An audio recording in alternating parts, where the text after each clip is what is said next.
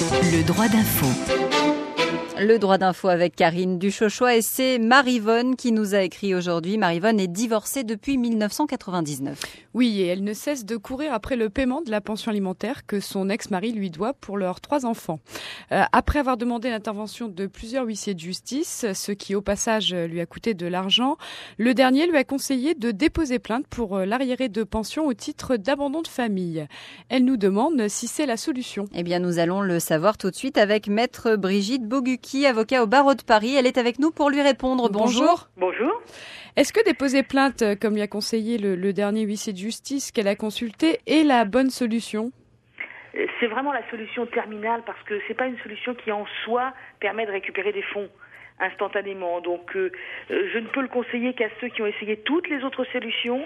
Et il n'y a pas que le huissier de justice, il y en a d'autres qu'on va voir. Mmh. Et effectivement, au final, on peut espérer par ce biais avoir une décision d'un tribunal qui, en gros, donne le choix à monsieur où vous allez en prison ou vous payez. Mmh. Mais encore faut-il pour cela que monsieur ait de l'argent. Et si monsieur n'a pas d'argent, rien ne marchera. On imagine, après 9 ans, que c'est pour elle la, la, dernière solution. Quelle serait la, bonne solution, finalement, pour Marie-Yvonne? Alors, quand on a quelqu'un qui ne paye pas la pension alimentaire, il faut essayer de faire les choses dans l'ordre, si j'ose dire. D'abord, il faut demander un paiement direct à l'huissier, c'est-à-dire d'essayer de prendre sur le salaire de monsieur.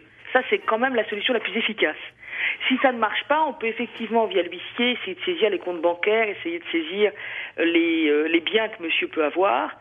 Si ça ne marche encore pas, il y a une solution qui est bonne, qui même est excellente, c'est de demander aux allocations familiales, puisqu'il existe un système qui s'appelle l'allocation de soutien familial, qui permet aux parents isolés de recevoir la pension qui n'est pas payée par euh, le parent qui a été condamné à le faire. L'inconvénient, c'est que le montant n'est pas total, mais l'avantage, c'est que la pension alimentaire sera versée régulièrement. Et puis, dernière solution, si vraiment rien n'a fonctionné, vous demandez à l'huissier de justice de vous délivrer un certificat et vous faites une demande au Trésor public pour qu'il essaie, lui, de recouvrer les fonds. Si on vous comprend bien, Maître Bogouki, euh, c'est vrai qu'il n'y a pas vraiment de, de moyens d'obtenir des, des, garanties. Tout ceci est quand même euh, relativement aléatoire. Ah, aléatoire, pas tellement. Quand vous avez un salarié, il y a zéro aléa si quelqu'un est salarié, on prend sur son salaire, ça marche très bien. Mais si la personne n'a pas forcément un gros salaire, comment fait-on? Ah, mais même si la personne n'a pas un gros salaire, la pension alimentaire a toujours été calculée en fonction du salaire de la personne concernée ou de son revenu. Mhm.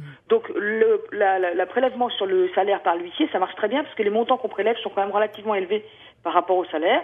Et puis on prélève ce qui est dû plus un petit bout euh, du ce qui est dû pour l'avenir plus un petit bout du passé. Ce qui fait qu'au fur et à mesure, on récupère les fonds.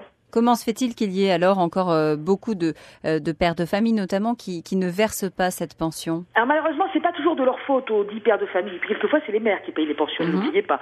Euh, c'est simplement que vous avez quelquefois un certain nombre de gens qui ne font pas modifier leur, leur pension quand leur situation personnelle change.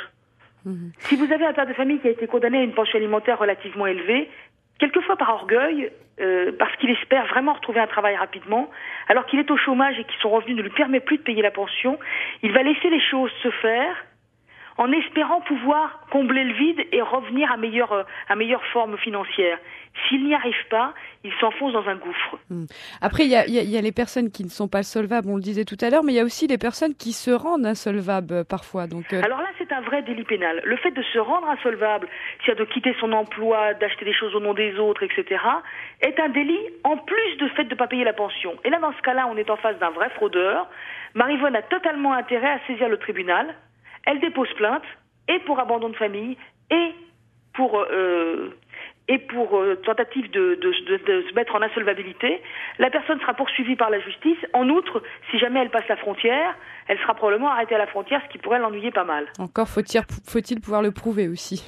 Ça oui, reste difficile. Ceci étant dit, vous, vous avez des moyens de prouver que quelqu'un est en insolvabilité parce que, en général, les gens qui font cet effort-là vivent quand même au quotidien. Hmm. Et si vous êtes censé avoir le RMI, vous n'êtes pas censé avoir certaines voitures, certains moyens de vie, etc. Eh bien, merci, euh, Maître Boguki. Merci, Karine. On se retrouve évidemment demain, même heure, même endroit. Et si vous aussi vous avez des questions à nous soumettre, vous n'hésitez pas. L'adresse internet de France Info, france-info.com, vous nous écrivez à la rubrique Le droit d'info.